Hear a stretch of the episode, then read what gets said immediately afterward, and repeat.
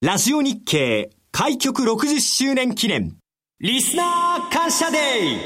ー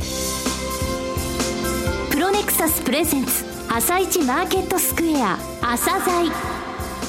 この番組は企業と投資家をつなぐお手伝いプロネクサスの提供でお送りします。全国のリスナーの皆さんこんにちは。井上哲夫です。アシスタントの江連優子ですさて今日は午前9時から午後4時45分までの7時間45分にわたって毎年恒例のラジオ日経リスナー感謝デーをお送りしています。ここからは90分間ですね。プロネクサスプレゼンツ朝大スペシャルでお楽しみください。えさて、半年に一度のこの特番なんですが、はい、井上さんと私、絵面のこのコンビですね。6回目ですね。そうなんですよ。早いもので。うん、そんなことないですよ、はい、どうでしょうこの2年半で何かマーケット、企業インタビューなどで印象に残るものありましたやはりですね、あの、企業さんもそうですけれども、セミナー等を通してですね、あの、マーケット非常に好調だったんですけれども、はい、好調な時なので、余計その企業のことを知りたい。なるほど。この会社はどこが優れてるのか、あと経営事業でどこがいいのかとかですね、はい、えー、個人投資家もその全体のその ROE とか、はいあの、経営指標の部分についても非常にあの、勉強して、し始めたなという印象を受けますよね。細かいところまで注目しているわけですよね。はい、そうですね。で、企業さんの方もその IR ということで、えー、一生懸命そこにキャッチアップして伝えたいところを、うん、えー、強さっていうところをですね、きちんと伝える、えー、その、第一歩、第二歩を踏み出したなっていうところですかね。はいまあ、私たちもそういうところを応援したいですからね。はい、えそしてこの朝鮮なんですが、毎週水曜朝8時40分から9時までの20分間番組です。海外市場を振り返り、マーケット材料を整理する個人投資家必聴の番組なんです。そして毎週井上さん自身が企業にインタビューするなど盛りだくさんでお送りしているわけですが、その朝鮮の目玉、はい、井上さんが迫る企業インタビューのコーナーですね。こちらはどうでしょうか？朝鮮に出てくださる企業さんといいますか、えー、出てくださいとこちらの方からお願いする企業さんっていうのはね、大体ね、アナリストがカバーしてる率って今3分の1ぐらいなんですよ。はい、上場企業の、えその残りの3分の2、つまりアナリストの情報ってものが投資家に届かない。えただ、キラキラ光ってる。なるほど。そういう銘柄企業さんに出ていただいて、そのキラキラがどこなのかっていうのをですね、伝える。そういったところを心がけてますね。知りたい情報を探っていくわけですね。はい、あとやっぱりプロネクサスが、はい、あの提供してくださってるんですが、プロネクサスがですね、やっぱり一生懸命調べていますね。いい企業を見つけてくる。私の段階に来る前に一回ですね、取材されるんですよ。そうなんですか。はい、それでメモを起こした段階で、私の方に来て、私の知識と合わせて、えー、台本を作っていくと、はい、そういうプロセス実は踏んでるんですよね。なるほど。魅力的な企業厳選されて放送しているというわけですね。はいはい、そして今日も2社ご紹介するんですよね。はい。えー、今日はですね、東証2部。えー、アナリストレポートがあまりカバーしてない会社さんなんですが、はい、えー、キラリと光るところを持ってる会社さん2社を、えー、ご紹介したいと思います。はい。楽しみな銘柄となりそうですよね。はい。それでは早速、朝鮮スペシャル進めていきましょう。朝鮮今日の一社。えさて、朝鮮今日の一社。まず一社目は証券コード6240東証2部ヤマシンフィルターです。さて井上さん、この企業について教えていただけますか？はい、こちらですね、えー、今年の10月に上場したんですよ。はい。実は2年ぐらい前にもですね、上場するっていう噂があったんですけれどもね、はい、えー、kenq、はい。えー、キャタピラですよね。それから小松、はい、日立建機。これが世界のビッグ3なんですが、はい、気を動かしているのは何かっていうと油圧なんですよね。えで、その油圧のフィルター、油が通っていくところに、えー、ところどころフィルターがあるんですよね。はい、ここでゴミとか、不純物を取り除くんですね。そうじゃないと、えー、油がきれいな状態で流らない。うん、ただ、フィルターで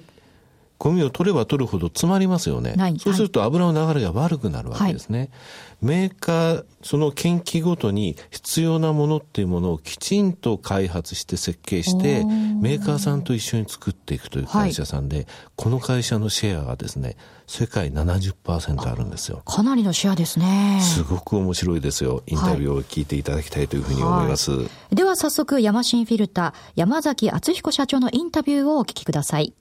朝鮮冬のスペシャル番組まず初めにご紹介する企業さんは証券コード6240東証2部に上場されているヤマシンフィルタさんです。お話しいただきますのは、代表取締役社長の山崎敦彦様です。本日はよろしくお願いします。よろしくお願いします。え御社、会社設立1956年と見させていただきました。え今年の10月にですね、本則市場であります東証2部に上場されました。えその名の通り、油圧フィルタの会社さんなんですけれども、まずは簡単にですね、御社の遠隔、はい、えそして事業内容についてお話しいただけますでしょうか。はい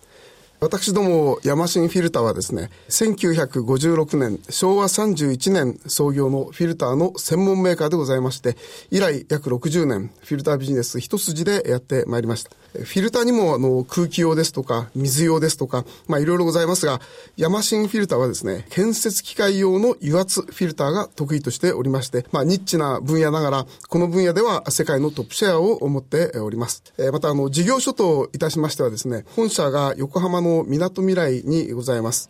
開発拠点といたしましては、横浜の新杉田に横浜開発センター、そして中国の蘇州に蘇州開発センター、生産拠点といたしましては、フィリピンのセブ島に、まあ、量産工場としての位置づけのセブ工場がございます。また、佐賀工場に、多品種少量品工場ということで、こう生産拠点がございます。今、現在のところ、2つの生産拠点でやっております。また、営業拠点といたしましては、横浜以外に、アメリカのシカゴ、ベルギーのブリュッセル、タイのバンコク、そして中国の上海に営業拠点がございます。まあ、このように、ヤマシンは露材の開発から生産、販売と一貫して手掛けさせていただいております。えー、油圧フィルター、油の圧力ですよね。はい、つまり油をが通る部分のフィルターということでございますね。はい、えー、その油圧フィルターですが、えー、御社のセグメントと売上高の比率、えー、そういった部分についてお話しいただけますでしょうか。はい。2014年3月期の当社の売上は105億3000万円でございました。はい、そのうち研究用のフィルターというのが88%。産業用フィルター。これはですね、プレスマシンとか工作機械とかに使われる、まあ、油圧周りのフィルターではあるんですが、産業用フィルターが4%、そしてプロセスフィルターが8%、プロセスフィルターというのは、液晶ですとか、電子部品とか、製造工程中に使われるフィルターでして、大変ちょっとろ過精度の細かいフィルターで、えー、ございます。そうですよね。半導体製造の、えー、工程の中にあるんですよね。はい。まあ、こういったフィルターもやらせていただいてます。はい、非常に細かくて、あの、それこそダストが許されないレベルの品質の高さが求められるものですね。はい。はい、これは、あの、おっしゃらないとクリーンルームで生産しております。なるほど。ただ、90%近い売り上げは研究用ということですね。はい。はい。で、その研究用フィルターなんですが、あの、研究用フィルターには、あの、研究の生産ラインで部品として組み込まれていく新車ライン用のフィルターと、今度その機械がマーケットに出ていって稼働しているときに、今度メンテナンス用として出てくる補給部品のフィルターと2つの市場がございます。車はあの走行距離でもってエンジンのオイルフィルターを交換いたしますが、建設機械の場合は稼働時間で交換していきます。通常今多いのは1000時間で交換ということになっておりまして、まあ日米欧で言いますと、まあ年に1回ぐらいの頻度の交換。で、中国になりますと稼働時間が長いもんで、年間に2度3度というふうに交換するということになります。で、新車ライン用のフィルターと補給部品のフィルターとのこの売上の比率でございますが、大体あの半分半分、49対51ということでございまして、えー、約半分半分ということになります。まあこれはあの補給部品のあるビジネスはどれもそうだと思いますが、あの補給用のフィルターの方が利益率は若干あのいい状況になっております。はい。今のお話非常に大切ですね。あの、まず、研機の新車に納入する純正として、はい、そこの部分が生産ラインにあるので、ラインというふうに言われました。はい、その後、1000時間ぐらいでその油圧フィルターを変えますと。となると、当然純正である御社のものを、再度ご利用いただくと。はい、ここの部分が、更新需要といいますか、アフターマーケットですね。補給部品というふうに社長言われましたが、これが、大体50%、50%ぐらいということですね。となると、やっぱりラインを取るっていうのは非常に大切なことなわけですよよね。えー、はい。私どものフィルターは、あの、研究メーカーさん、すべて研究メーカーさんを通して、純正部品、はい、純正フィルターということでマーケットに出ていきますので、この、まずライン用のフィルターを取らないことには、後の補給部品のフィルターもついてこないということでございますので、まずライン用を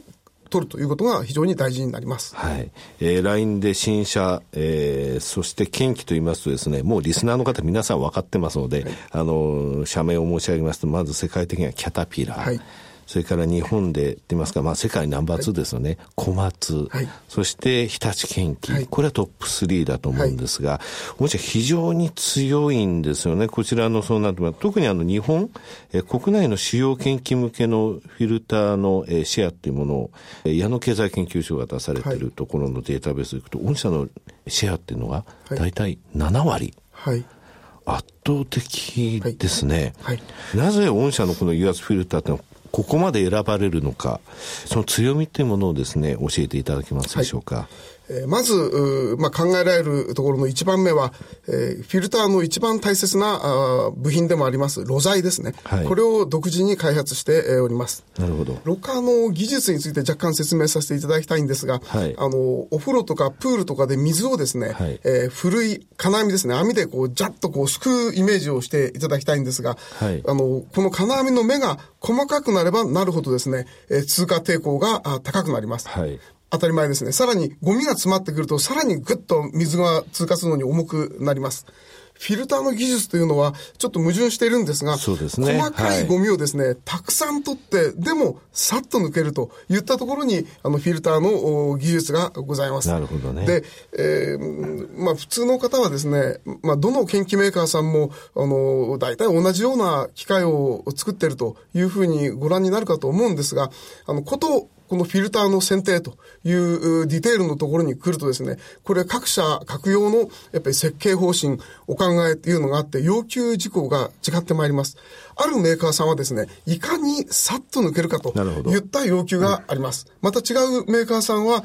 何グラムのゴミ、どれだけたくさんゴミが取れるんだといったところの要求を出してくるメーカーさんもございます。ヤマシンは、あの、露材を独自開発しておりますもので、それぞれの要求に対してですね、ちょうどあの、オーダーメイドのスーツを作るがごとくですね、ピタッとジャストフィットする露材を提供することができる。これが非常に大きな強みの一つだというふうに考えております。なるほど。今、水を網って言いますか、ざるで、えー、すくうお話ありました。はい、網目が小さければ小さいほど細かなゴミは取れますが、その代わりすくい上げるのに水がその流れていくのはちょっと時間かかる。はい力もかかる。はい、で、網目を大きくすると、水はパッと通るけれども、ゴミが取れないということですね。はい、相反する二つのことの中で、えー、フィルターメーカーさんっていうのは戦ってるということなんですね。はい、そうなりますと、今おっしゃられたように、その、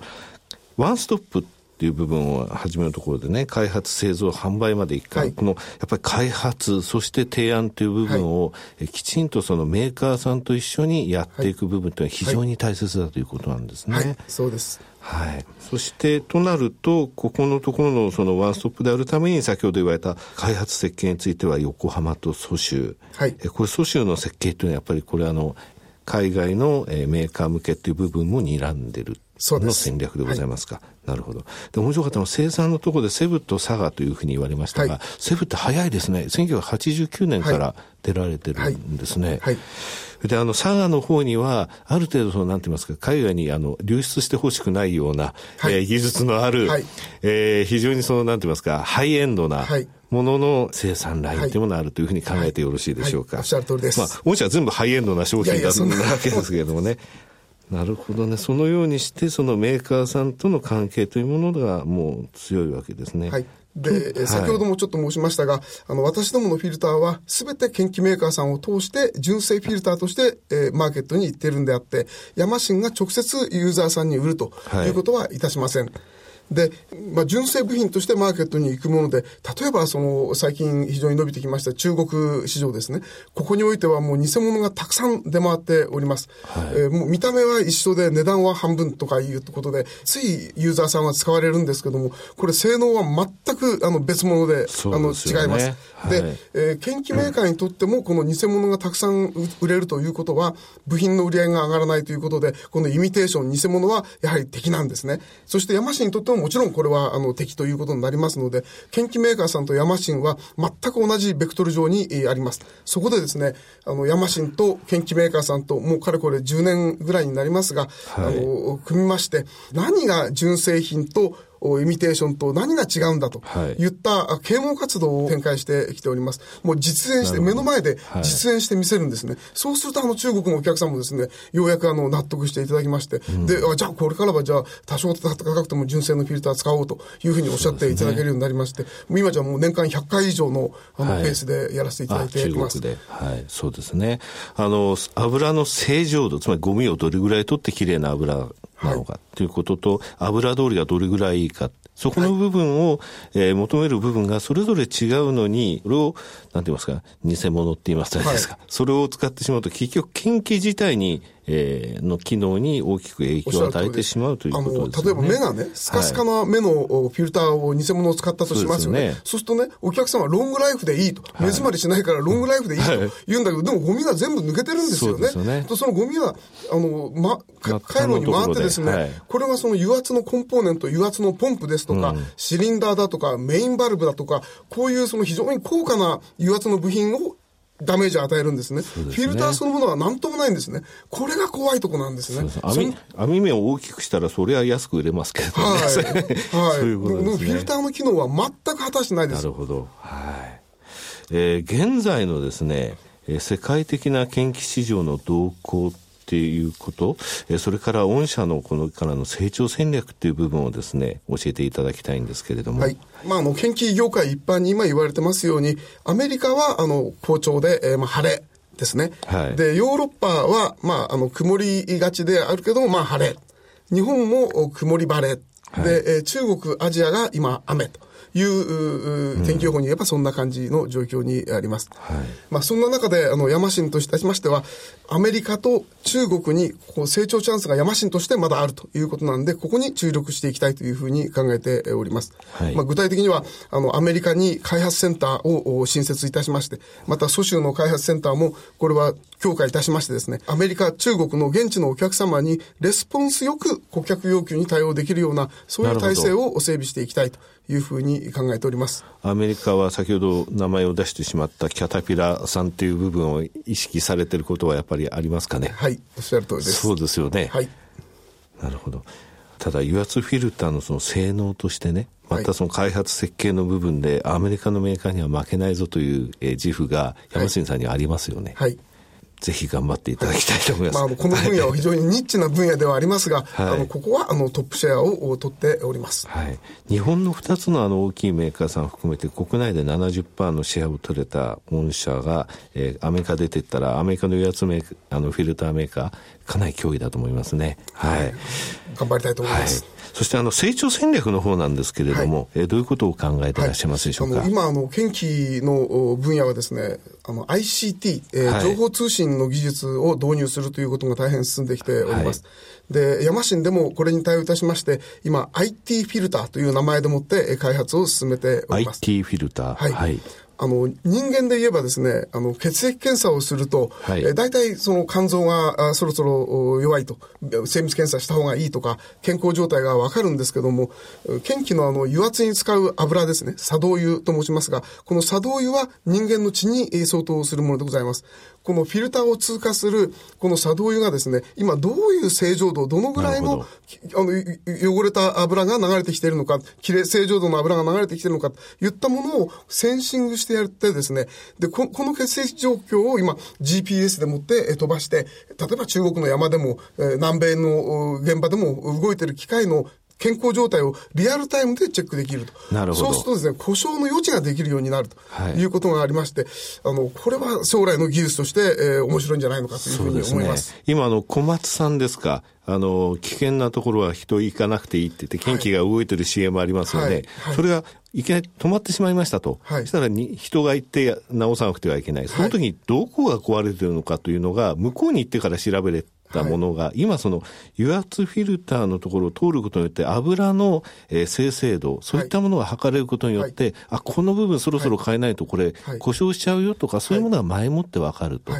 うことでございますね。マイニング、露天掘りでこう、やっておりまして、そのマイニングサイトですと、これすべてシステムで動いてまして、ダンプトラックも無人で動いているというのが今のマイニングサイトになります。で、ね、ここで何か 1, 1台がですね、そのシステムの中の1台のの研機が故障すると、システム全部が止まってしまう。なるほど。これが一番嫌われるところでございまして、その1台を、この、あの、IT センサーでですね、そうですね。正常度、故障余地ができる。故障余地ができれば、その1台だけ、ラインから外して、精密検査してもらって、ラインに代わりの機械を入れて、ラインは、システムは止まらないと。なるほど。これがやっぱり、あの、今後の求められるところじゃないかとそうですね。1台止まったら後ろが疲れちゃいますもんね。はい、全部システムが止まります。はい。なるほど。そのため IT フィルターなんですね。はい、これ車もですね、この部分っていうのは、車載用にはいずれっていうことはないんですかね？はい。これも今、研機ということで、はい、あの、開発しておりますが、はい、この技術は、あの、例えば工場の油圧システムもそうですし、はい、自動車もそうですし、他の分野でもこの技術は応用できるというふうに思いますので、でね、まずは、まあ、得意とする研機の分野で技術を確立させていきたいというふうに思います。これ、車載の方まで行ったらすごいマーケットになりますね。はい、面白いと思います。なるほど。ここの部分というのは将来的には、あの、リスナーの皆さん、これ私が勝手に言ってる話ですので、そこの部分がこれから社債でありますという話ではありませんので、ただそういうふうにそのフィルターの部分のそのニッチって言われましたけども、強みっていうのが汎用性を持つといった時代になると思いますね。はい、えー、事業基盤の強化とか、収益性の向上っていった部分についてはお考えの部分ありますか、はい、えー、事業基盤というか、これをもうちょっと拡張していきたいというふうに考えておりまして、はい、建設機械もですね、ジーゼルエンジン、あの、使っておりましてですね、はい、このジーゼルエンジンについては、世界的に今、排ガス規制がかかってきております。で、日米欧、この先進国においてはすでにもう4次規制エンジンということで、はい、大変クリーンなエンジンで今動いておりますが、新興国については今2次から3次ということで、これから3次規制のエンジンが入ってきます。例えばですね、あの、研機ですから、ちょっと誤解されるといけないんですが、給油するときに、ガソリンスタンドで給油するわけじゃございませんで、はい、まずガソリンスタンドでドラム缶に燃料を入れるんですね。そねそれをトラックに積んで、現場に持ってって、現場で研機には給油するというのが一般的であります。ところがですね、中国とかアジアとかで行くと、まずそのドラム缶が汚いんですね。はい、そのドラム、汚いドラム缶に、軽油ですね、燃料を入れて、はい、しかも、あの、ドラム缶の中見るとですね、もう下の方はヘドロ状態でも真っ黒になって、はい、で、それをトラックに積んで現場に持っていくので、ゆすりながら持っていく。そして、あの、燃料を給油するということになりましてですね、三次規制エンジン、ティア3というエンジンは、あの、あの、マイコン制御の、はいはい、あの、電子噴射装置がついております。うんはい、でこれがですね、このゴミと水によってですね、この噴射ノズルが詰まってしまう、あるいは錆びてしまう、はい、こういったトラブルが多発いたします。なんかドラム缶の中とか錆びとかもありそうですね。ありますね。もちろん従来も今までフィルターついてるんですね。エンジンにはプレフィルターとメインフィルターと燃料フィルターついてるんです。しかしながらこれは先進国用であって、はい、新興国のこの泥と水用にはこれ対応しきれないんですね。そこであのヤマシンで新製品を開発いたしまして、まさるあの大手のメーカーさんあのご紹介いたしました。はい、そしてまあこの10月からあのご採用いただくことになりましてですね、今も中国マーケットに、はい、あの出ていっております。あの来年からですね、2015年から中国であの三次規制の規制が入るという情報がございまして、もし三次規制の規制が入るということになると、中国で販売している研機すべてに同じ問題が発生する可能性があると。いうことなんで、ここは大きなチャンスが来てるかなというふうに思います。中国の研機に使われていた油圧フィルターの、えー、レベルっていうものがありますのでね、はい、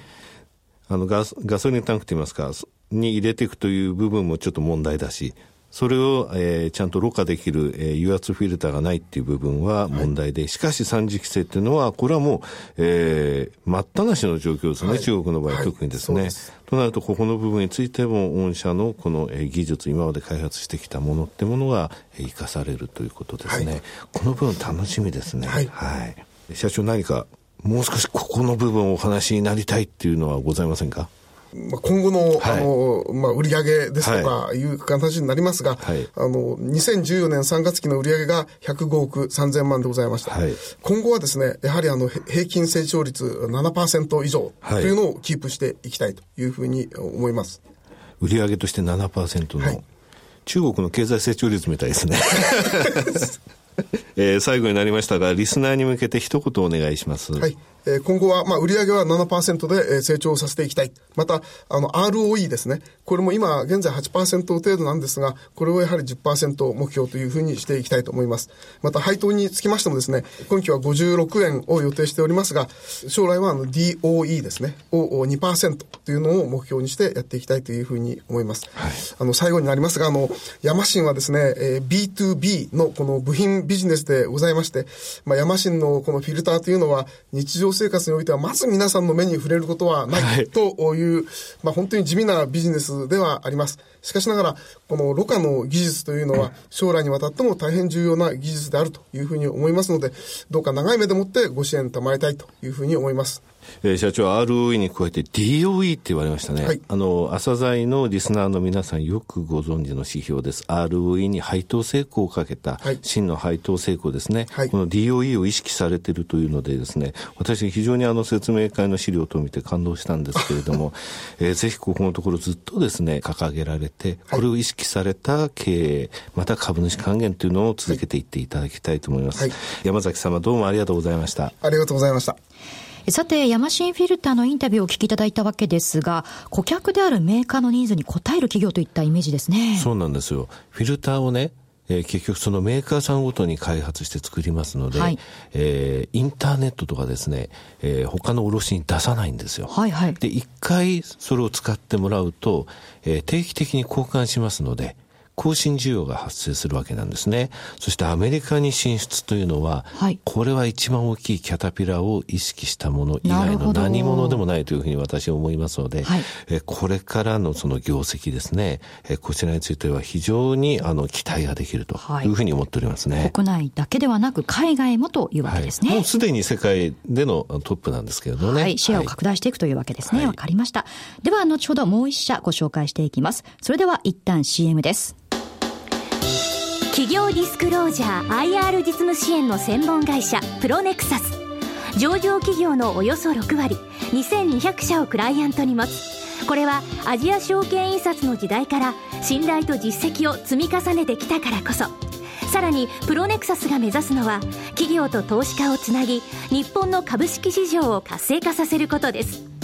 プロネクサス私たちは個人投資家の皆さんを応援します。さて、この時間はアサザイ・スペシャル対談をお送りします。スプリングキャピタルチーフアナリストの井上哲夫さんとゲストのマーケット対談です。今回のゲストは、武者リサーチ代表の武者良二さんです。よろしくお願いします。よろしくお願いします。よろしくお願いします。さて、武者さんはこの特番2回目のご出演となるわけですが、今回はですね、3年目を迎えるアベノミクスと金融緩和、はい、また世界を牽引するアメリカの景気、そしてマーケットの行方についても今日は詳しくお話を伺っていきます。はい。まずですね、武者さん、2014年のマーケットなんですが、はい、振り返ってみていかがでしたか、はい、あの、前半と後半で、えー、大きく風景が変わった1年というふうに思いますね。はい、えー、前半は昨年の、まあ、あ年末の急騰相場の後のですね、反落から始まって、まあ、長期にわたる停滞、そして消費税増税ということもあり、非常に不透明感が高まった局面だったと思います。はい、しかし後半、特に秋口以降はですね、黒田バズーカが出て、はいそして安倍政権による解散総選挙、消費税の先送りということによって、再びマーケットの雰囲気がガラッと変わったというですね。ねましたよね。まあ非常にコントラストのはっきりした一年だったと思います。はい。井上さんは今年振り返ってみてどうですか？そうですね。今年っていうのは、まあ前半って言いますかね、あの今風景が変わったって、えー、森下さんおっしゃいましたけれども、今年はもうず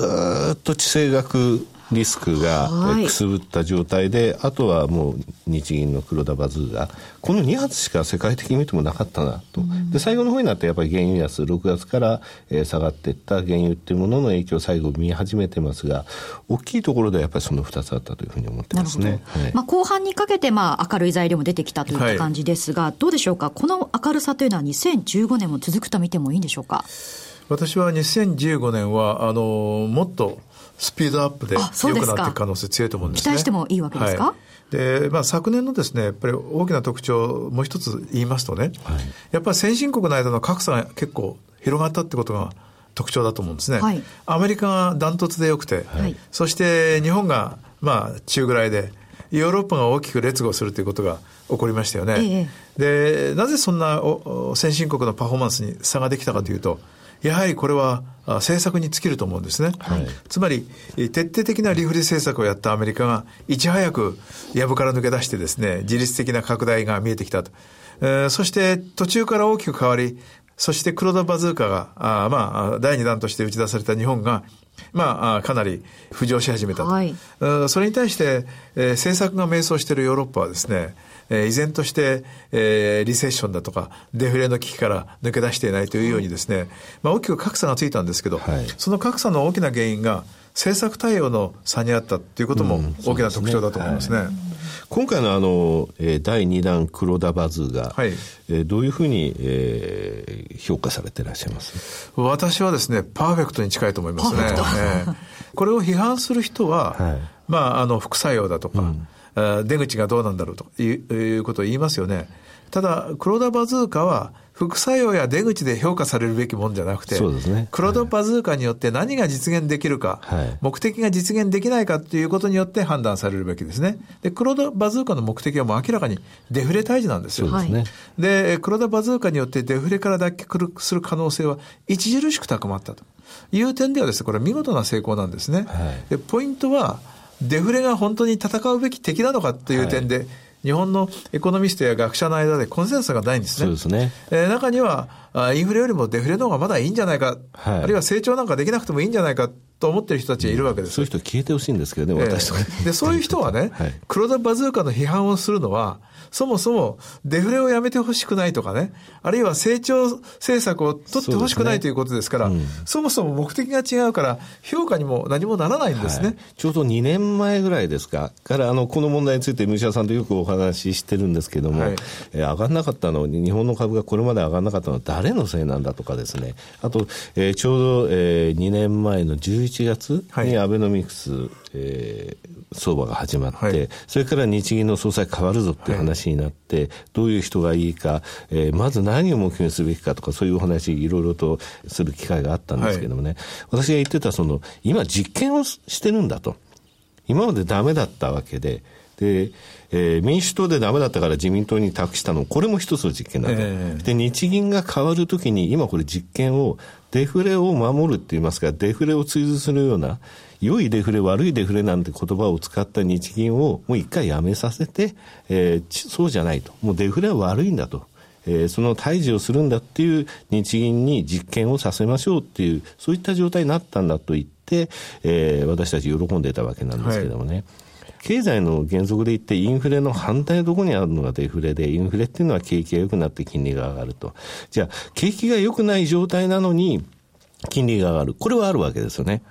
ただ、デフレの反対ってのはないんですよね。デフレがいいデフレっていう言葉ってないんですよね。それはね、デフレがなぜ悪いかというと、デフレってのは経済を殺すんですよ。はい、それはどうしてかというと、経済というのは、言ってみれば、栄養がですね、体の健全な器官に行き渡って、はい、え人体が活力を得る必要がありますよね。ただデフレっていうのは、あ栄養がほとんど血液が動かないために配分されないわけです。はい、で、栄養は何によって配分されるかというとお金ですよね。ですね。では、日本でデフレの局面でお金はどこにあるかというと、現金、預金、国債ですよ。はい、で、現金も預金も国債も健全な期間、つまりえー、価値を創造する機関じゃないんですね。はい、価値を創造しないところに国民のお金がずっと寝てている状態、これがデフレなんですよ。はい、で、お金が動かないのに、資本主義的な経済が良くなって機能するわけないですよね。はい、だからこのような状態を改めなきゃいけない。そしてまたお金の流れ、つまり金融市場を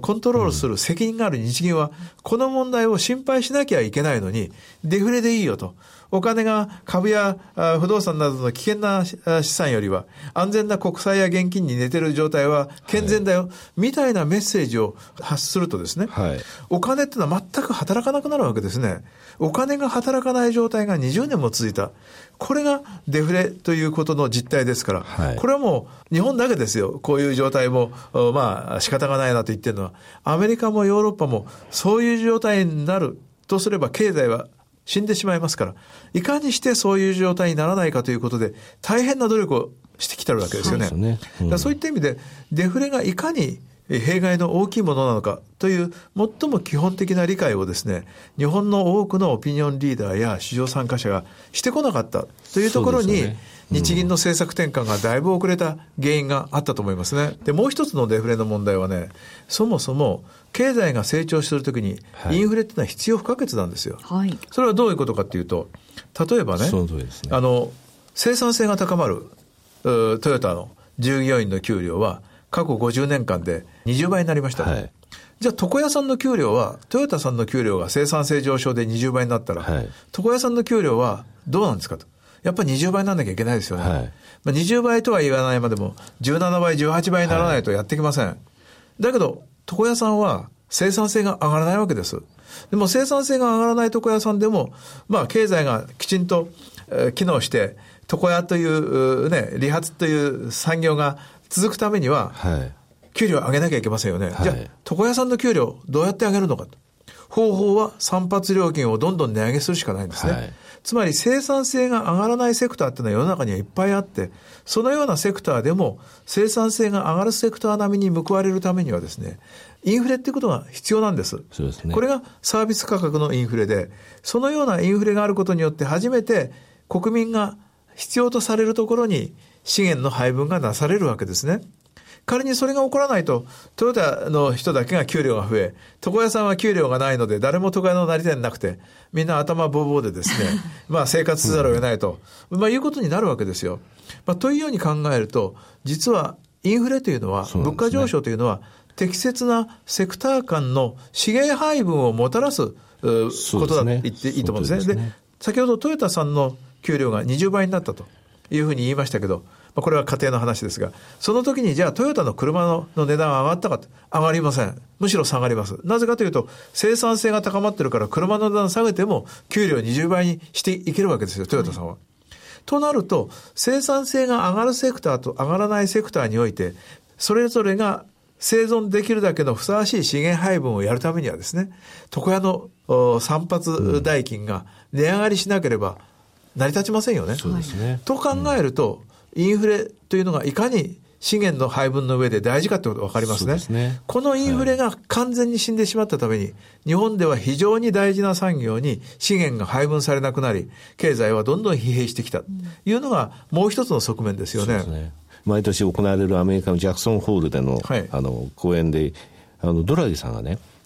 何よりも怖いのは、今、ドイツでさえ期待インフレ率が下がり始めてるんだと。期待インフレ率が下がることが怖いっていうのをものすごいその公式の場で言って、はい、それで9月の4日の、えー、利下げに結びついたわけじゃないですか。で、量的緩和って2つの側面があって、1つは質的、これがまあ金利水準ですよね。はい、もう1つは量的、これがあのまあマネタリーベースだと。はい、するともう、ヨーロッパの方もあの質的なところはもう最後まで来たということなんですけれども、そのやっぱりドラギさんが意識されたように、みんなやっぱりその日本のあのデフレの15年、20年っていうところから学んでて、期待フレ率を下げちゃいけないっていうところをすごいあの意識してると思うんですね。そうですね。だからデフレを認めるってことは、それをウェルカムということっていうのは、どこまで飛躍できるかというと、日本の少子化を認めてるってことなんですね。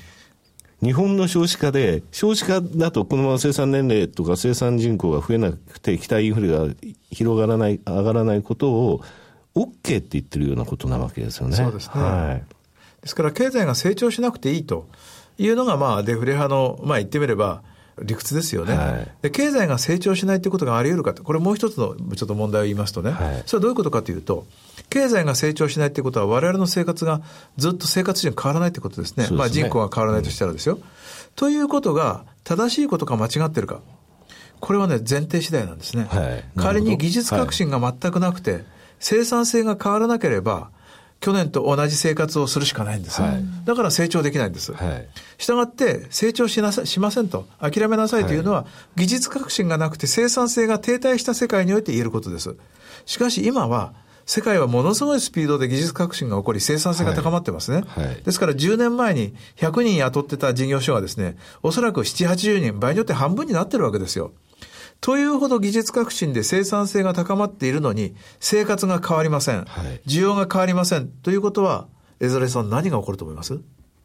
どんどん必要が増えていくってことですよ、はい、生産の量は同じで、必要な労働者は減っていくわけですから。はい、そうなんですよ。つまり、経済は成長しなくてもいいんです、デフレでいいんですということを言ってる人は、実は限界にですね、どんどん人が余って、お金が余るということを容認しなさいということですね。そですね。で、そこまで本当に考えてですね、デフレ派の人が議論をしているか、これは私は疑わしいと思います、ね、今まで、あの、産業革命とか IT 革命の革命っていう部分の持ってる意味って実は大きくて、これは雇用者を減らしちゃうってことなんですね。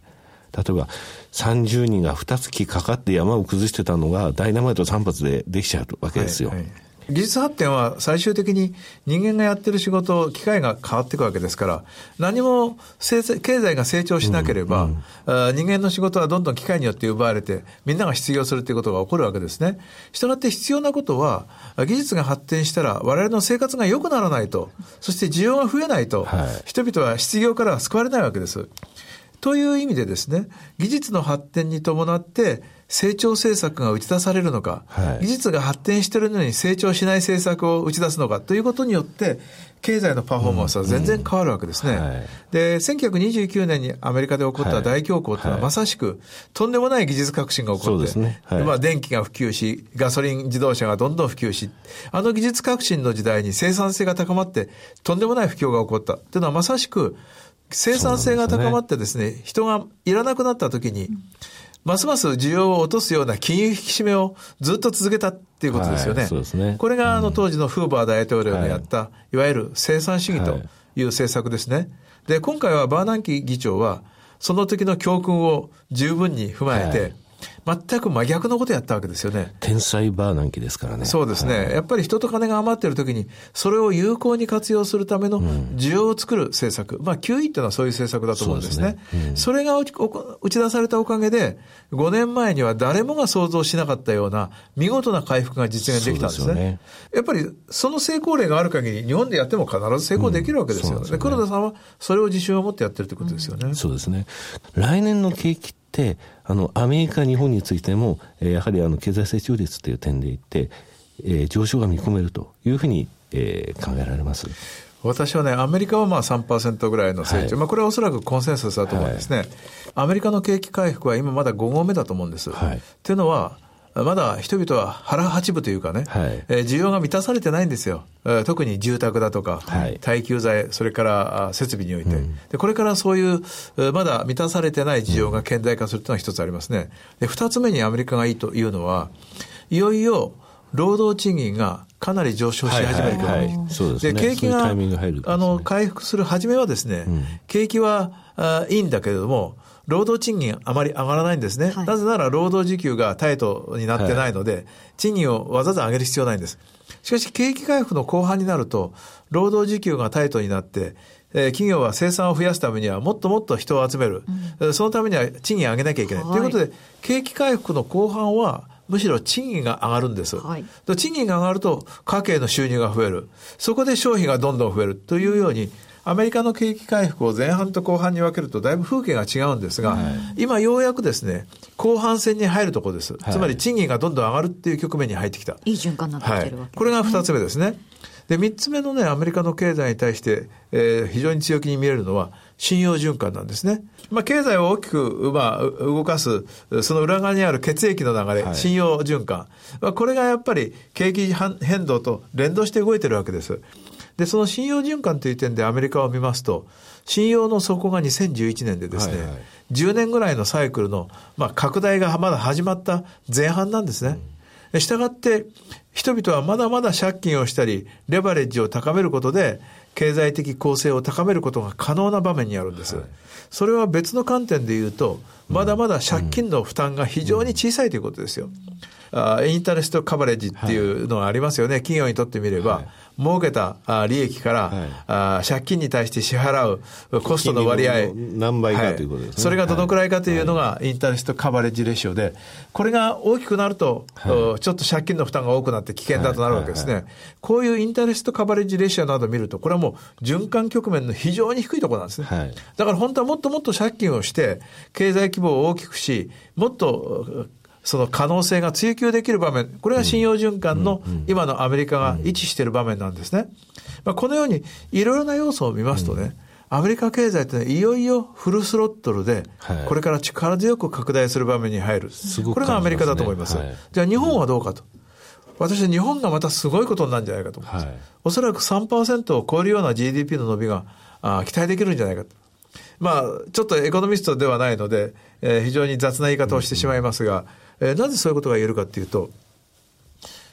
いわば経済の成長のですね、エネルギーが10万満タン状態にあるということです。で、経済成長のエネルギーってどこにあるかというと、企業の価値創造なんですよ。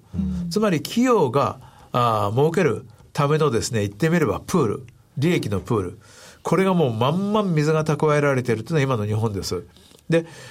例えば経験が良くなるために何が必要かと。みんなが仕事について給料をもらって、もらった給料で消費をして景気が良くなる。じゃあ誰が人を雇うのと。誰が給料を払うのこれ全部企業でしょうと。じゃあ企業はどうしてそれができるの利益があるからでしょうと。つまり、企業の価値創造と利益ということが、あらゆる経済活動の一番最初の出発点なんですね。はい、この出発点が腐ってるのか健全なのかということを見極めるのが一番大事なことなんですけど、うん、多くのエコノミストは、この企業の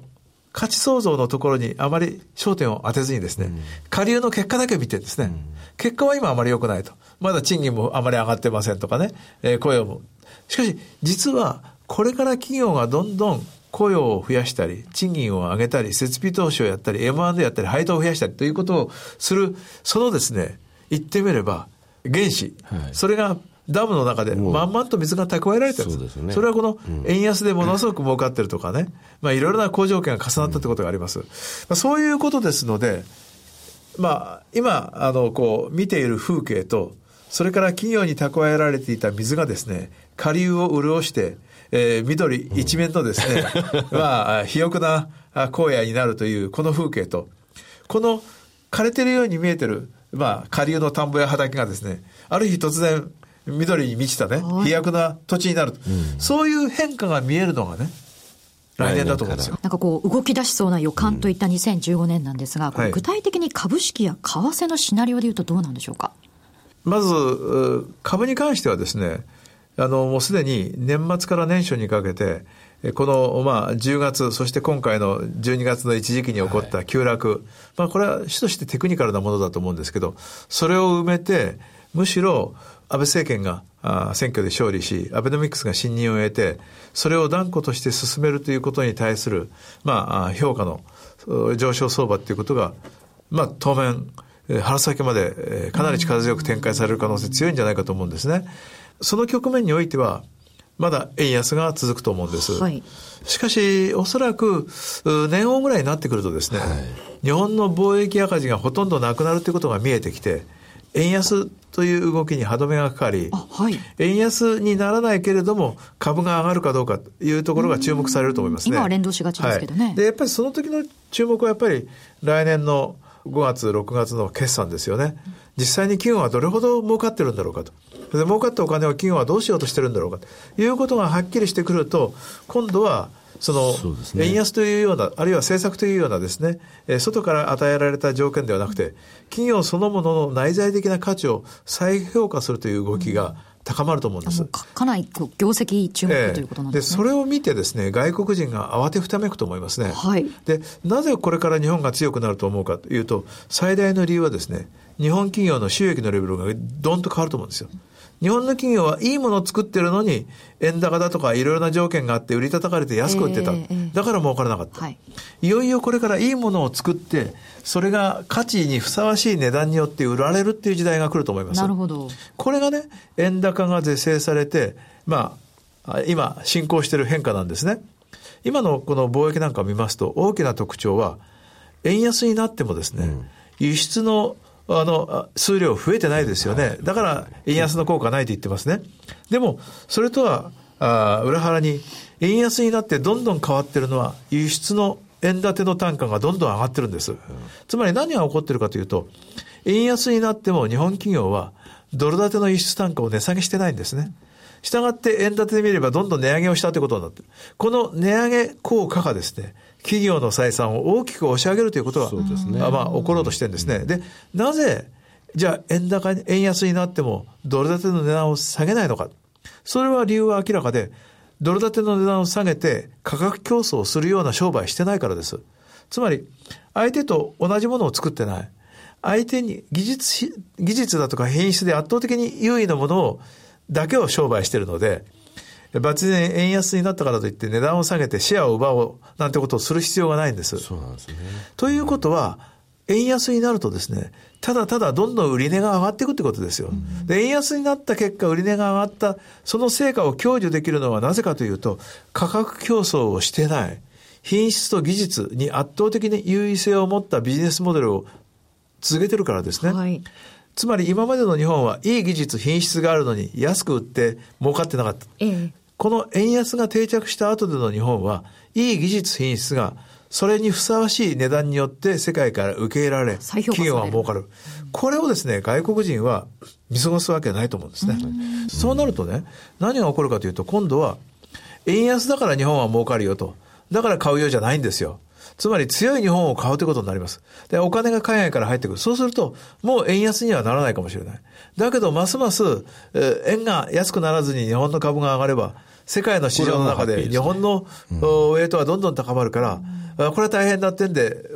ますます外国人は日本の株のウェイトを高めざるを得ませんね。そういうことがね、来年起こると思いますよね。はい、こっから先っていうのは、虫田さん言われたように、オーバーウェイトを日本株できるっていう、そういうタイミングに入ってくるんですね。それはね、うん、金利ゼロでしょ、はい、ですから日本でファンディングすればね、ねえー、ものすごく有利で投資できるわけですよ。そうね、だからそういうような、やっぱり、えー、マーケットっていうのは世界で日本しかないんですよね。うん、ですから、まあ、多くの投資家が日本株が一番割安だということを、ようやく気がつき始めた段階だと思うんですね。はい、で、私、あの、その12月の15日にですね、2015年は素晴らしい年になるってレポートを書いたんですね。えー、そしたらね、不思議なことに、不思議なことにというか、全くその日のですね、2015日のファイナンシャルタイムズのコラムでですね、はい、ピーター・タスカがね、まあ、同じようなことを主張してですね。懐かしいですね。ピーター・タスカ、まあね、あの、依然として日本株を、えー、日本をこうきちっと調べてるんですけど、はい、彼が書いたそのコラムのですね、タイトルっていうのはですね、Don't be late coming Japanese boom っていうのですね、はい、これからやってくる日本ブームを決して乗り遅れちゃダメだよという記事を書いてるんですね。そういう雰囲気がまだ全てではないんですけど、うん、世界の投資家の中にはっきりもう出てきてるんです。で、これがね、どんどん広がっていくと思うんです。うんうん、まだ少数派ですよ、そういう人々は。うんうん、で、なぜ少数派かというと、この間もう全部、みんな日本から撤退したからです。だから日本の経験者もいないしね、うん、日本の事情を知ってる人もいないんですよ。うん、だから、なんか日本株が動いてもなぜかなと。あるいは日本のアベノミクスだとか黒田バズーカ成功するのかどうなのか、日本はどうなんだろう。一から勉強しなきゃいけない。だから彼らは起こっている状況を最初に理解して、先にベットするってことができない状態ですね。まだまだ、そのピーター・タツカ氏のように、はい、何十年もの経験のある人の話を聞いてですね、学習している段階です。昔あの株は上がり続けるものでもない下がり続けるものでもないって言って投資に打ったピーター・タスカですけどもあの今の部分っていうのは本当にあの、えー、武者さんが言われた来年のところになると5月になってね5月の半ばのところで一株当たりの利益が出揃うでしょうって、そこのところピーター・タスカもう見てるんだと思いますよね。というか、去年の今頃、ちょうど年末って日経平均のね、一株利益って大体1030円ぐらいだったんですよ。それが1070円、80円と。ただ、今の日経平均採用銘柄のね、前提為替、今の為替考えたら、どうやっても来年の5月のところでは1120円は超えてくると。そうなると18倍あったら2万円日経平均はやっぱり超えてくるわけなんですよね。で、そういうのを考えると、バリエーション的にも、ここまで需給的に、あの、量的には変われだと言っても、バリエーションできちんと見てもらえる時代。今まで日本ってやっぱりアメリカとヨーロッパの間に PR はいましたけども、バリエーションがきちんと評価されてたかどうかっていうと、ちょっと外国人から見るといつもなんか、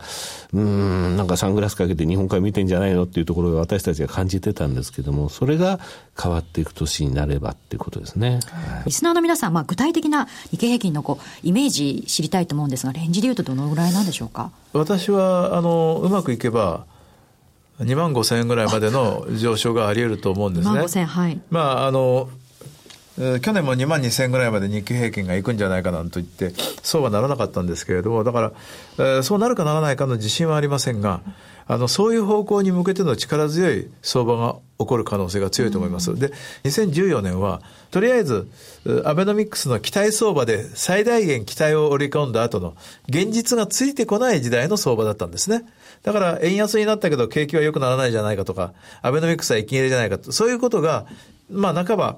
あの、正当化されるような経済環境、いう局面で株価は上がったけれども、まあ、極めて、えー、レベルとしては低かったと。うん、じゃあ、2015年はというとですね、これはいよいよアベノミクスが誰の目から見ても成功したと言わざるを得ない現実が次々に現れるわけですね。はい、これは力強いですよね。うん、で、それはファンダメンタルズの面から見てそれが起こる。もう一つは需給ですよ。先ほどの井上さんのように、お話のように GPIF、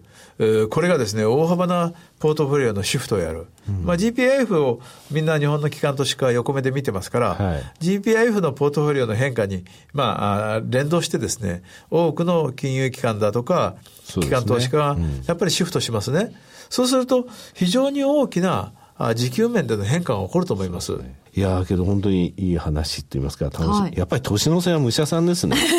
武者さんのお話を聞いて、明るい気持ちでお正月を迎えると。来年もあの年末の時武者さんをやっぱお越しください。ね、ありがとうございます。はい、まあ来年2015年こう世界の投資家から注目を集める日本と、はい思っていいわけですよね。もう私はその可能性極めて高いと思いますね。はい、期待したいところですよね。はい、えここまではですね、武者リサーチ代表の武者さんにお話を伺っていきました。どうもありがとうございました。どうもありがとうございました。以上、朝鮮スペシャル対談でした。朝鮮今日の一社。朝鮮今日の一社、今日の2社目となります。証券コード9059東証2部神田ホールディングスです。さて井上さん、これはどういった銘柄なんでしょうか？はい、えー、陸運のですね、自動車貨物運送の会社さんなんですけれどもね、はい、創業71年目に入るんですよ。はい。実はね、自動車貨物運送って創業70年って会社多いんですよ。これは、あの、政策によって、あの、軍事、はい、戦戦争の時ですよね。あの時に、えー、多くあっった貨物の運送会社が一つにまとめられたんですよね。なるほど、はい、非常にですね、堅調な会社さんが多いんですよ、そういう会社さんに。えー、赤字になったことは全然ないと。なるほど。そういう企業さんばっかりなんですね。すねえー、出版物の輸送については日本第一位ですね。はい、あと医薬品、現金輸送もできますし、幅広いカバーなんですよね。なるほど。はい、物流の総合商社といった感じがしますよね。はい、あの、物流のところがですね、はい、今日のインタビューで非常によくわかります。今の日本の状態っていうものが。わかりました。それでは早速、神田ホールディングス、勝俣和俊社長にお話を伺っていきます。朝鮮冬のスペシャル番組。次にご紹介する企業さんは、証券コード9059、東証2部に上場されている神田ホールディングスさんです。お話しいただきますのは、代表取締役社長の勝俣和俊様です。本日はよろしくお願いいたします。よろしくお願いいたします。えー、首都圏を地盤とした総合物流業の御社ですけれども、上場されたのは1994年、ちょうど20年が経過したということでございます。えー、この朝材ですけれども、えー、結構ですね、物流の会社さんに来ていただくんですね。そして個人のニーサ講座向けにですね、お宝銘柄がたくさんあるよというふうにいつも言ってるんですが、御社もその一社でございます。朝材スペシャル。えー、まだですね、年内のニーサ講座に間に合うということがございますので、しっかりアピールしていただきたいと思います。まずはですね、簡単に御社の遠隔と事業内容についてお話しいただけますでしょうか。はい。えー、私ども神田ホールディングスはですね、1943年、昭和で言いますと18年、ちょうどあの、太平洋戦争の最中に、東京に神田区という区がございまして、その中に運送会社が16あったんですけれども、その16社が、まあ、戦時統合と言われるんですけども、はい、統合されて発足した物流会社です。ちょうど去年の11月が70周年を迎えましてですね、はい、70年をこうざっとこう振り返ってみると、会社の中ではやっぱり大きな転換点というか大きな波が2つあったように考えております。で、一つはそのちょうど昭和から平成に入る頃ですね、はいもともと神田運送ということで、トラックの運送でスタートした会社なんですけれども、まあ、経済が発展して、いろいろな業務が出てくる中で、運送業一本ではなかなか商売を拡大できないと。はい、どちらかというと、物流センターを自分たちで持って、物流センターの中での業務にトラック運送を加えるというような、まあ、いわゆるその物流業に転換するというのが、まあ、その頃だったというふうに思います。はい、ですから、その昭和から平成に変わる頃が大きな一つの転換点だったというふうに思います。はい、で、もう一つの転換点というのは、まあ、これは比較的最近なんですけども、まあ、持ち株会社に代わってですね、えー、M&A などをしながら、今から3年ちょっと前にですね、国際物流に乗り出そうということで、はい、えー、大きく舵を切ったということでございます。これはやはり国内物流だけではなかなかその業務が拡大できない、お客さんのニーズも非常に外に対するニーズが非常に強い中で、国際物流に舵を切ったという、まあ、この普遍が、まあ、うちの大きな歴史の流れだというふうに思っております。はい、それから、あまあ、業務についてはですね、まあ、主に取り扱っているものでこう見ますと、まあ、ドラッグストア、あるいは病院向けの医薬品、あるいはその出版印刷物、新聞なんかの広告なんかも入ります。はい、それから現金輸送車を動かしての現金、それから証券、それからアパレルとか食品、生活雑貨、まあ、ざっとその我々が日頃使う身の回りの、はい、生活用品を主に取り扱う仕事を行っております。で、特にお客さんも卸、小売のお客さんが非常に多くてですね、どちらかというと我々、まあ、川上川下というと、はい、まあ、川下の方の物流を主にやってると。だから逆にメーカーさんの物流があまりないというのが特徴でございます。なるほど。あの、流通の中でも、えー、非常にそう C に近い部分のところということですね。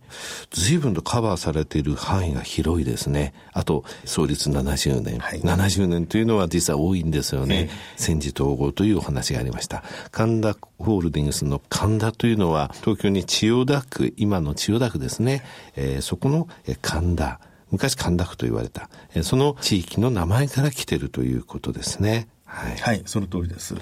今、あの、出版物というお話がありましたが、はい、え本社出版物の取り扱いで日本一であるというのを、えー、お聞きしたことがあるんですけれども、まあ、全体の拠点数の、えー、ご紹介も含めてですね、はい、国内業務全般にでの、えー、強さ、はい、御社の強みというものを教えていただけますでしょうか。まあ、我々の強みというのは、逆に言うと、その、弱みというふうに聞こえなくもないんですけれども、先ほど申し上げたように、はい、あの、いろんなものを扱っているということで、逆に広範囲な物流に関わっているということで、大概のお客さんの物流の相談について、ほとんど答えられるという機能を持っているということですね。はい。まあ、同じ物流会社でも、かなりその業務を絞って、えー、特定の業務だけをやってる会社も相当多いんですけども、ね。はい、うちは逆にその営業の方針としてですね、特定の業種とか、特定のお客様にあまり偏らない幅広い営業をやってくるというのが、まあ、一つの戦略でしたので、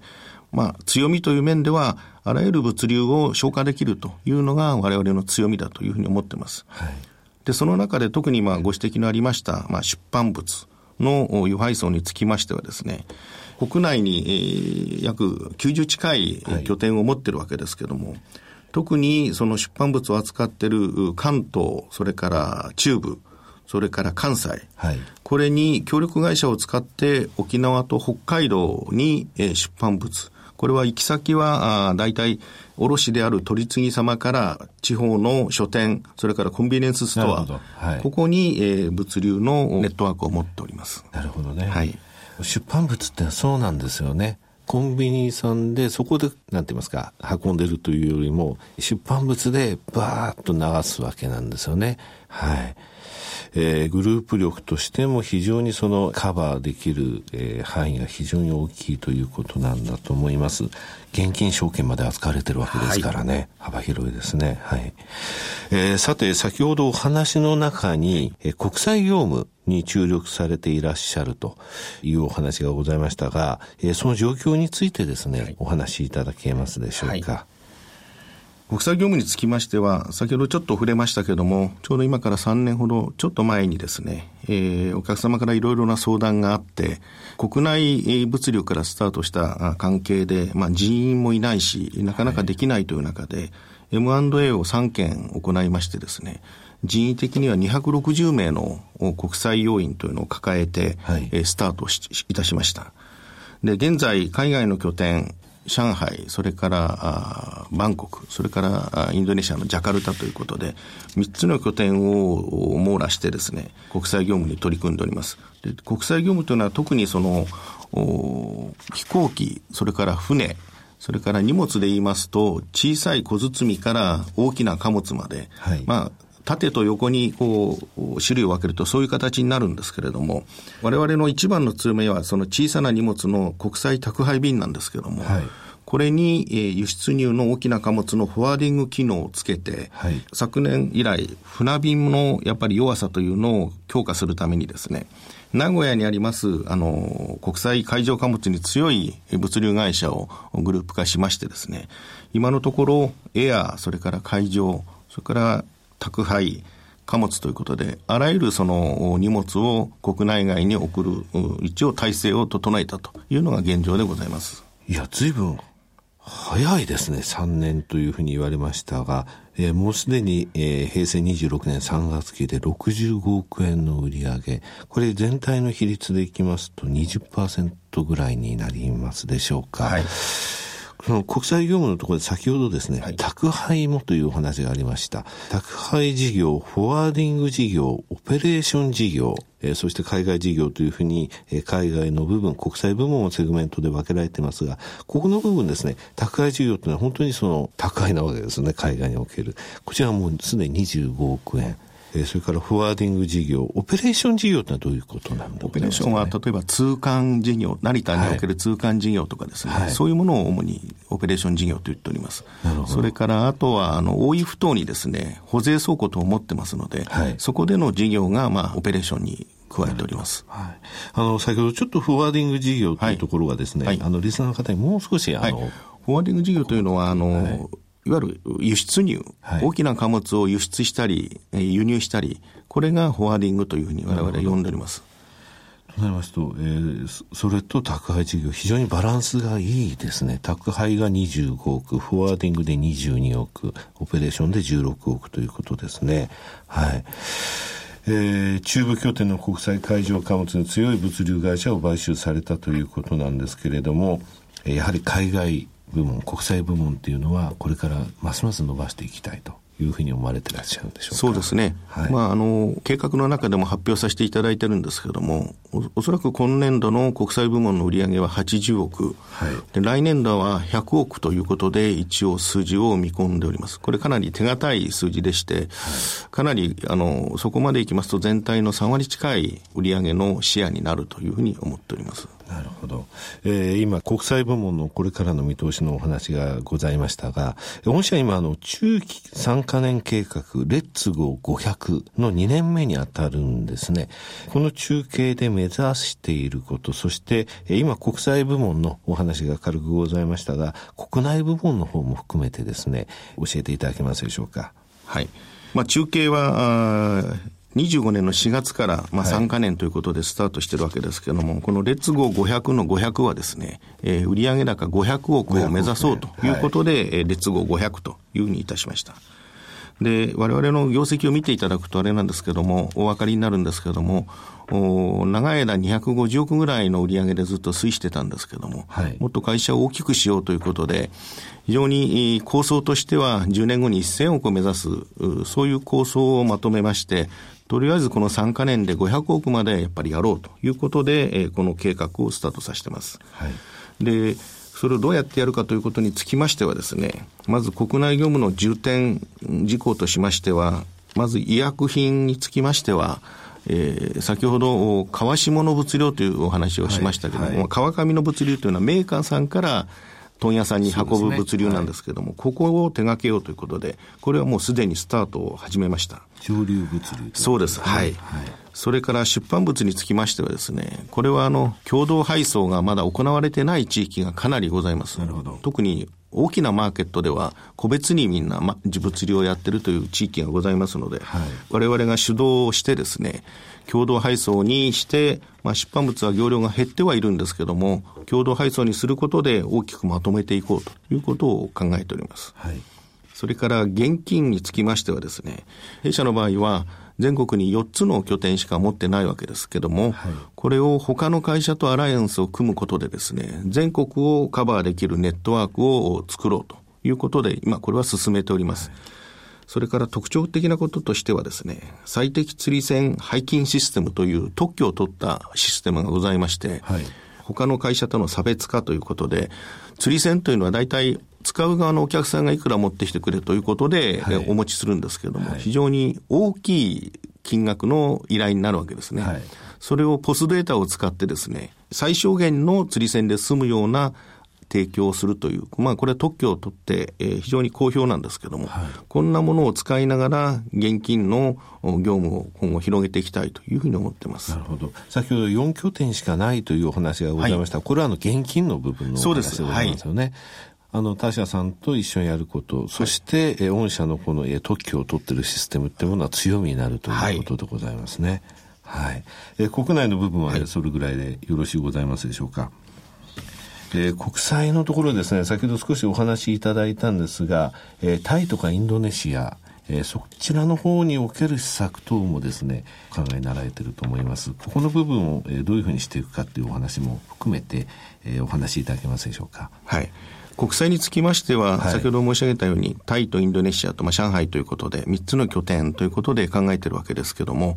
最近のその物流を見てますとですね、国内、日本を通らない物流とウエイトが非常に高くなっておりまして、いわゆる外外の、はい。ね、物流というのは非常にウエイトが高いということで、今後まあ ASEAN を重点的に、うん。特にタイとインドネシア間の物流というのは非常に大きなものがあるんで、はい、ここを一つ核として捉えていきたいというのがございます。それから、あそうは言っても、日本と海外の拠点を結ぶ国際一貫物流、いわゆるその輸入がまあ中心になりますけれども、はい、これについても、まあ、国内の物流も生かすためにも、この一貫物流についても取り組んでいきたいというふうに考えております。それからもう一つ、これは国際のあの関係で、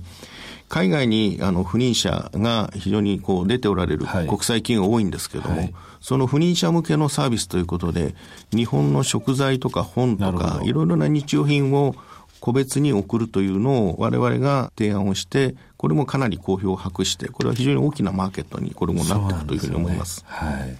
今、あの、前半の部分というのは、えー、ASEAN、そして中国というところが、はい、昔はその生産拠点として見られていたところが、生産及びやっぱ人口ということを意識して、消費の対象としても、えー、当然見てらっしゃるわけですね、皆さん。そうしますと、やっぱり外外っていうものが、えー、重要だということでそれ考えでよろしいですね。はい、そうですね。はい。えー、さて、御社ですけれども、神田ハーティーサービスというあの特例子会社をお作りになられましたが、この会社はどのような目的で設立されたのか、ご説明いただけますでしょうか？はい。あの、先ほど中期経営計画の話が出たんですけども、その策定の議論の中でですね、やはり企業としてやっぱり福祉、あるいはその社会貢献ということで、やはりその新就者の方がなかなか働く場がないという声をいろいろ聞いてる人が何人かおりまして、やはりそういうことに対して、やはり会社として、えー、それを、まあ、上場会社としてですね、そのくらいの負担ができる会社をやっぱり目指そうじゃないかと。はい、まあ、法定雇用率というのは一方であるわけですけども、その雇用率を超えてですね、会社として新就者の方にいわゆる経産業を中心にですね、働く場を広くこう提供しようというのが、はい、この会社の設立の目的でございます。まだ人数は少ないんですけれども、今後徐々にこう増やしていって、えー、いきたいというふうに思っております。はい、あのこちらの取り組みですね、あの企業様が今一生懸命始められつつあるという状況分かっております。ぜひここの取り組みもですね、進められていただければというふうに思います。最後になりましたが、リスナーに向けて一言お願いできますでしょうか？はい。弊社の場合はあの4つの経営理念というのを持っておりまして、はい、その中で、えー、やっぱり出てくるその目指すべきところはですね、やっぱり当然、まあ、お客様があるわけですけれども、そして社会との関わり、それから働く自分自身の問題、それからその社員の家族、まあそういうことを経営理念の中に歌っておりまして、で、その先にまあ株主様があってですね、はい、いわゆるその会社として働く人、それからその周りの地域の方も含めてですね、非常にその活気のあるお役に立つ、やっぱり社会のためになる会社というのを目指すというのが、はい、まあ、会社の理念でございまして、会社の雰囲気としてはそういう中で非常にいい会社だと私自身非常に自負を持っております。はい、今日お話しさせていただきましたように、弊社は非常に業用の拡大に手応えを感じております。ぜひ投資家の皆様におかれましては、長期的な視点で応援をいただければ幸いに思います。勝俣様、どうもありがとうございました。えー、インタビューの中でですね、海外への進出、えー、ここ数年の伸びっていうものが分かったというふうに思います。はい、えー、この会社さんなんですけれどもね、えー、PER、PBR をご覧いただきたいんですが、非常に割安な状態で放置されてるんですね。えー、えー、先ほど言いました自動車貨物運送の中には、こういう銘柄いくつかありましてね、えー、朝材の中でも東部ネットワークさんっていうのを、えー、ご紹介したんですが、非常に株価年末にかけて堅調に推移してきました。えー、こちらの会社さんについても、えーえー、同じようなことが言えるんですね。そしてね、面白いことで神田ホールディングスさんと東武ネットワークさん、はい、えー、社長同士よく知ってて仲いいらしいですよ。そうなんですか。はい、はいこれ見直されるべき、まあ、株価水準というわけなんですね。そうですね。あの、ニーサでですね、えー、買うには、こういう銘柄がいいというふうに私昔から、えー、ご紹介してきたんですが、はい、えー、その、えー、一社に該当するというふうに思いますね。なるほど、はい、チェックしてみるといいかもしれませんね。はい、今日の2社目にご紹介したのは、神田ホールディングスでした。企業ディスクロージャー IR 実務支援の専門会社プロネクサス。上場企業のおよそ6割2200社をクライアントに持つ。これはアジア証券印刷の時代から信頼と実績を積み重ねてきたからこそ。さらにプロネクサスが目指すのは企業と投資家をつなぎ日本の株式市場を活性化させることです。プロネクサス私たちは個人投資家の皆さんを応援します。さて、このコーナーは日本株ストラテジストであります井上さんに来年に向けたストラテジーを教えていただきます。さて、今年もそろそろ終わりに向かっているわけですが、マーケット自体はですね、はい、まあ日銀のバズーカもありまして、後半にかけてかなりちょっとね、明るい雰囲気になりました。どうでしょう？来年もこれ続くと見てもいいでしょうか？そうですね。11月からまず、えー、そういう状態になりましたよね。えー、外国人の買いってまだあるんだという、えー、ことが、あの、立証されたとは思います。はい、えー、10月31日にね、えー、日銀のバズーカ出ました。ただバズーカって実は日銀よりも、えー、GPIF の方だったなというふうには思うんですけれどもね、はい、えー、あれが金曜日でしたね。で、翌週っていうのは3連休明けで4日間、つまり5日間でどれぐらい買ったかというと3兆6千億も外国人買ったんですよ。これはアベノミクス相場が始まってから半年間相場上がり続けたんですが、あの時の外国人の買いというのは11兆、つまりその3分の1ぐらい買ったわけなんですよね。えー、えー、そして年を、えー、いい状態で、えー、越そうという形になってるんですが、来年のね、まずは一旦注意しなきゃいけないのは1月から3月だと思います。はい。というのはまず1月っていうのは、これ最悪のシナリオにはなるんですけれども、えー、ギリシャがですね、今大統領選やってるわけなんですよね。はい、こう大統領選が3回目まで行って、えー、与党は180議席といいますか、180人のボートイエスといいますか、あの、えー、自分たちを考えている大統領の票を取れないとですね、3回で総選挙やんなきゃいけないと。解散しなきゃいけないっていう決まりがあるんですね。はい、そうしますと1月に総選挙で思い出されるのが2012年、はい、えー、日本では11月からアベノミクス相場が始まりましたけども、ヨーロッパ株、アメリカ株って6月から元気だったんですよ。えーじゃあなぜ6月の途中から元気になったかっていうと、これはギリシャの総選挙の2回目が行われたんですね。はい、1回目の時に急進左派、ユーロを出てくぞっていう人たちが第一党を取ったんですよ。それで、ただ組閣できなかったんですね。そして第2回目の総選挙が行われて、えその時っていうのはユーロ出ていかないぞっていう、はい、それまでの与党が取れたわけなんですね。で、あの、イタリアとかギリシャっていうのは第一党を取るとポンとボーナスの議員数もらえるんですよね。で、はいあの、ユーロ出てかないことになったんですが、今はですね、そこまでの、あの、例えばユーロが、ユーロ出ていくぞって言った時の影響っていうのは、あの時に比べたら、えー、大きくはないと思います。ただ、それでも、そのことみんな覚えてますのでね、ヘッジファンド等にとっては、あ、またギリシャっていうのでですね、ちょっとリスクオフの動きっていうものは出るかなという可能性があると思いますね。はい、ですので、えー、12月のですね、10日からですね、マーケット随分落ちましたけれども、あの時っていうのはその原油の話とともに、えー、ギリシャの話なんですよと、はい、私としてはギリシャの方が大きいですよっていうのをブログに書いたんですけれどもね。はい、このあたりは注意ということですね。それが一つ目。はい。で、二つ目はですね、これちょっと明るい話で、来年の3月まで、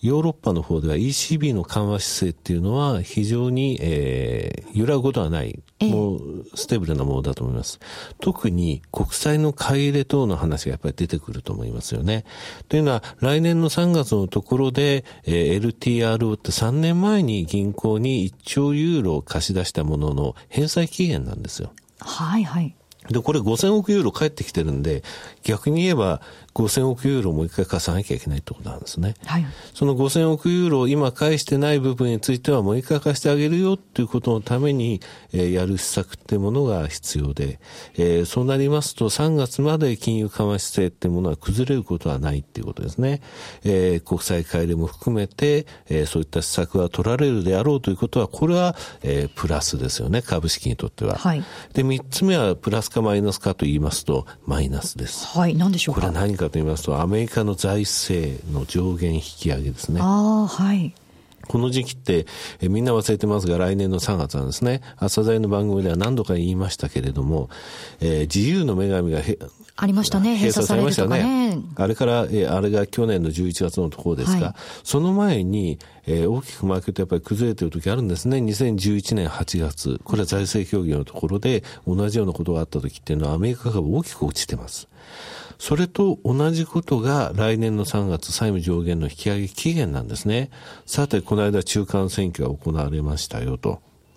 結果は、えー、上院も下院も、えー、共和党が握りましたと、はい。大統領は民主党ですと。それぞれが拒否権を持っているようなもんなわけですね。そういう中、3月に債務上限の限界のところまで来てしまったときに、共和党があっさりその大統領の意見を聞くとは、もう全然思えないですよね。まあ、ティーパーティーがここでまた大きく騒ぐかどうかわかりませんが、オバマケアに対する、えー、もっと縮小しないと、あの、債務上限の引き上げなんてのもとんでもないよなんていう話をやっぱり共和党出すでしょうから、はい、えー、政権としてはちょっとレームダック化が進む可能性がある。で、今までですね、株式市場っていうのは世界的に大きく揺らぐ時っていうのは、えー、この番組で申し上げましたが、アメリカ、ヨーロッパなどの先進国に金融機関の信用不安というものは連鎖するということなんですね。えー、これの一つっていうものはサブプライムローンの問題でしたよね。はいリーマンショックっていうのはサブプライムローン問題の一つの象徴的な出来事でしかなくて、えー、サブプライムローンの問題っていうものが結局アメリカの金融機関、その後ヨーロッパの金融機関にいろんな影響を与えて連鎖倒産するんじゃないかっていうふうに思われた。これは一つ目。はい。で、もう一回が、えー、ヨーロッパの財政危機の話で、えー、金利が大きく上昇したというか、実体の金利というよりも、イタリアとかギリシャ、スペインの国債の金利が上がったわけですよね。数年前まで7%、8%してた金利が今2%台ですので落ち着いてはいるわけですよ。はい。だからこの時も金融機関に、いや、潰れちゃうんじゃないか。スペインもイタリアも一番大きい銀行が、えー、倒産するんじゃないかって言われたわけですよ。こういうふうに連鎖するタイミングっていうのは怖いということなんですよね。うんはい、ただそれ以外にあるとしたら、アメリカの財政の話なんです。なるほど。はい。まあ、トータルして3つポイント挙げていただきました。はい、マイナス面、プラス面、そしてマイナス面でしたが、はい、トータルで言うと来年というのは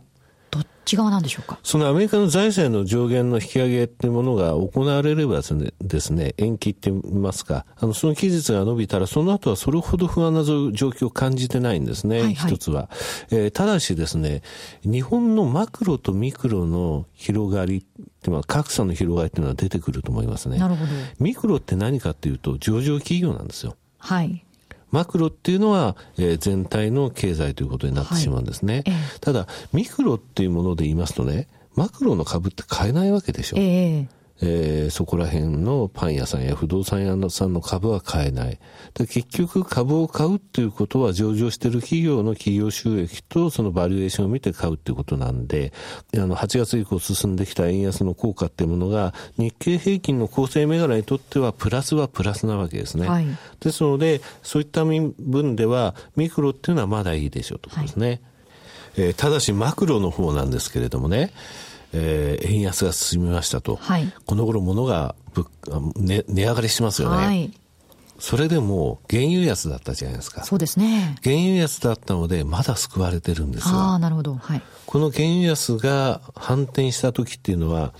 円安で原油価格が上昇しているということで。原油コストが心配ですよね。そうですね。そういった形でね、あの、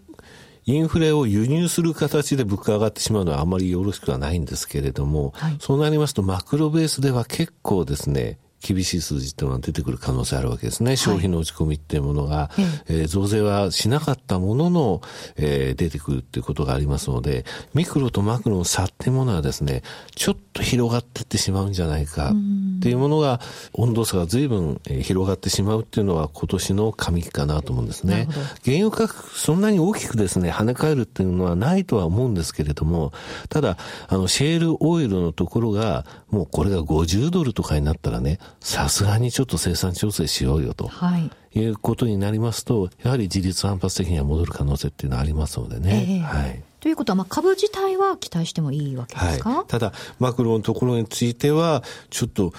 あんまり庶民のところまではなんか良くなったっていう。実体経済でどうなんだっていうところは、そうなんですよね。あるわけですね。ただ日本のバブルってこうやって作ったんですよね。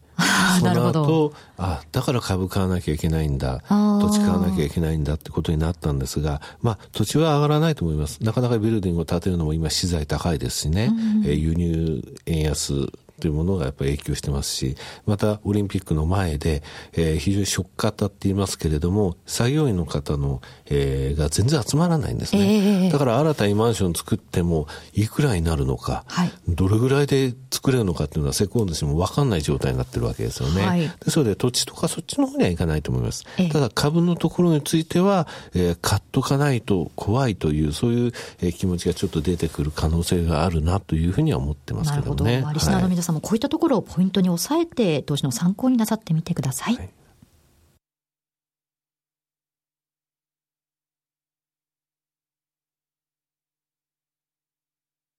さて番組もそろそろお別れの時間となってきました。ではここで日経平均当てクイズのご案内があります。今日はラジオ日経リスナー感謝デーと銘打って朝の9時から7時間45分にわたってマーケット関連特番を一挙に放送しています。そしてリスナー感謝デーでは日経平均当てクイズを実施しています。